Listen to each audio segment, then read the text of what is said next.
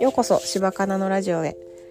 9月ももう終わりますね。早い。早すぎてびっくりしました。手帳をめくったら次10月のあの目標とか書かなあかんようになっててうわーって思いましたね。まだ9月の振り返りもしてないんですが今週中にやりたいなと思ってます。でえっと私5のつく日5と15と25にノートを更新してるんですがこのペースは自分でもすごくあの好きやなって思ってて1ヶ月はなんとかやりきりました。で書く内容もね結構バラバラなんですけど、まあ、書きながらちょっと探していけたらいいなとは思ってます。えっとで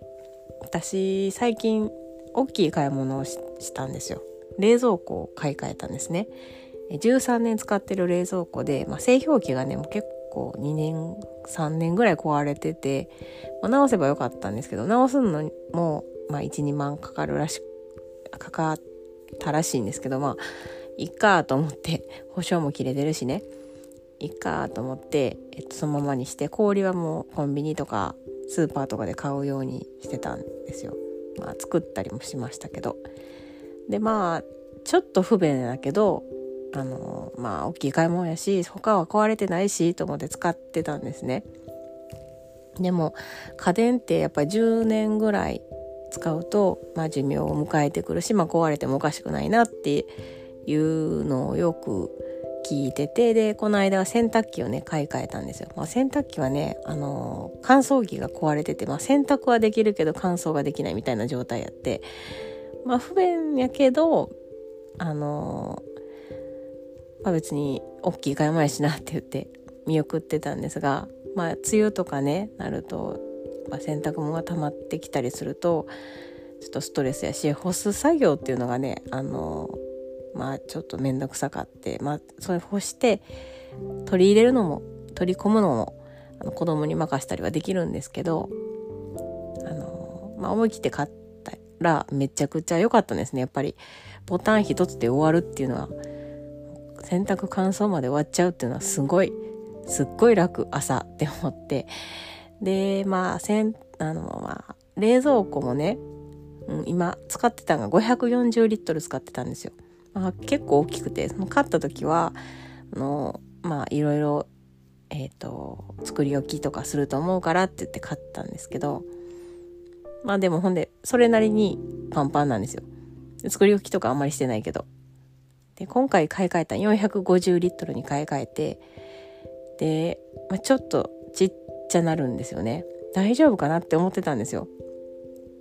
足りるかなって。でえっ、ー、とまあでもね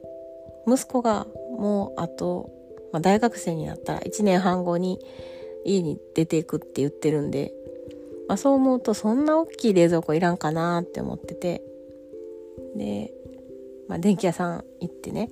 まあ、ネットとかでも調べたりしてね4人家族やとまあ大体500前後あったらいいっていう風に書いてあって、まあそうやろなと思うんですよ。400やとちょっと足りひんし、まあ、500やったらちょっと大きいかな。480か450かなと思っていろいろ見に行ってたんですね。やっぱり壊れてから見に行くと、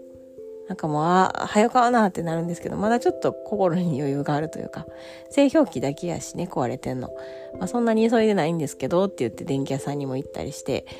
えー、結構3日間ぐらい電気屋さんにいろんな電気屋さん見に見て回ってでまあポイントもあったんでポイントも使いたいなと思っててでそれであの9月中にポイントがなくなっちゃうから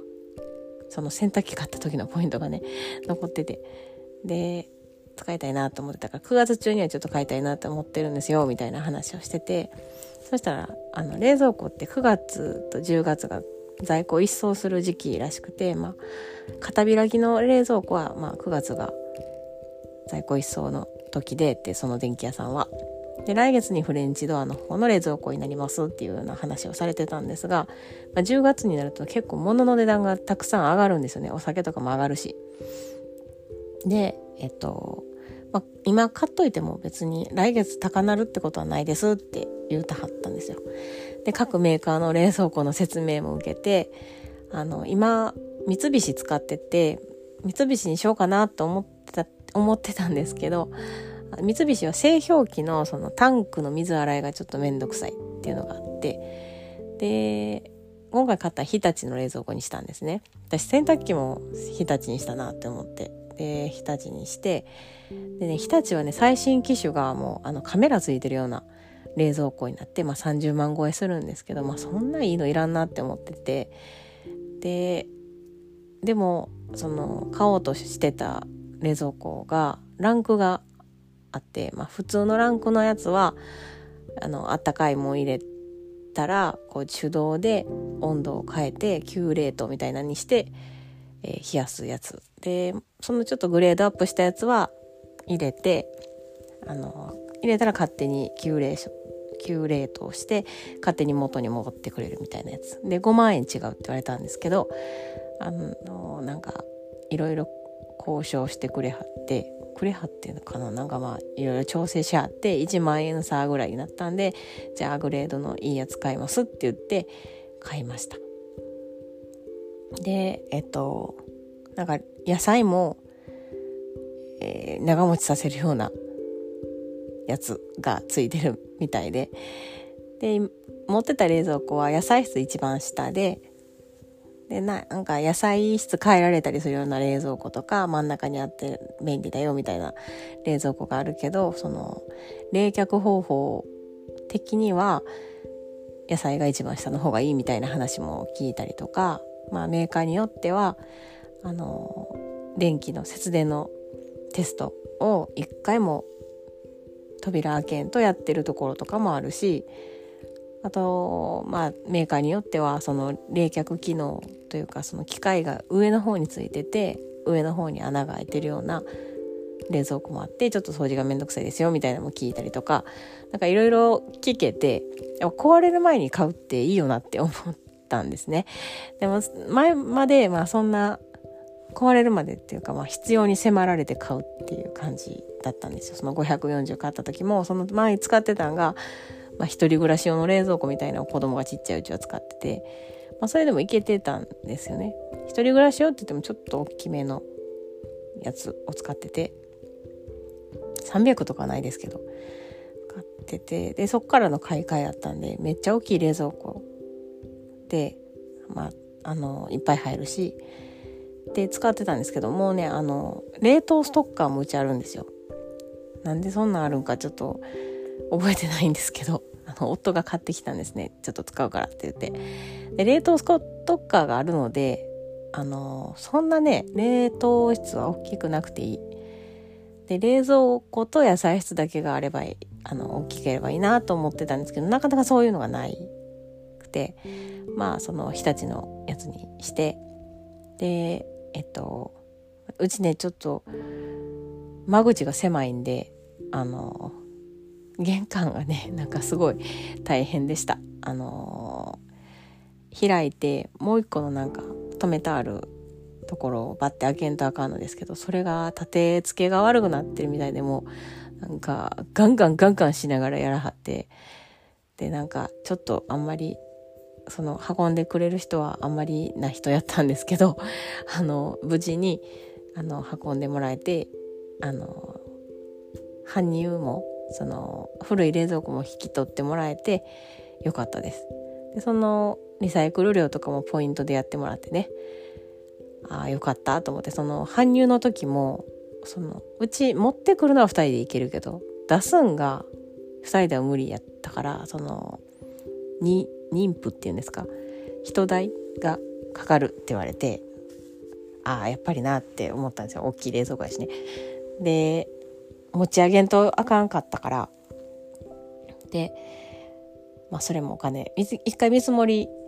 搬入のための見積もりに来てもらったんですけどそれにもお金いるしでそのあのそれにもお金いらんのか。無料で見積もりしに来はったけどその追加で人数いるからっつっているって言われたけどそれもポイントで払えたしなんかね担当者さんは良かったですね。あの電気屋さんのね。なんかあのまあでもそんなどっかを気づいたとかはないんで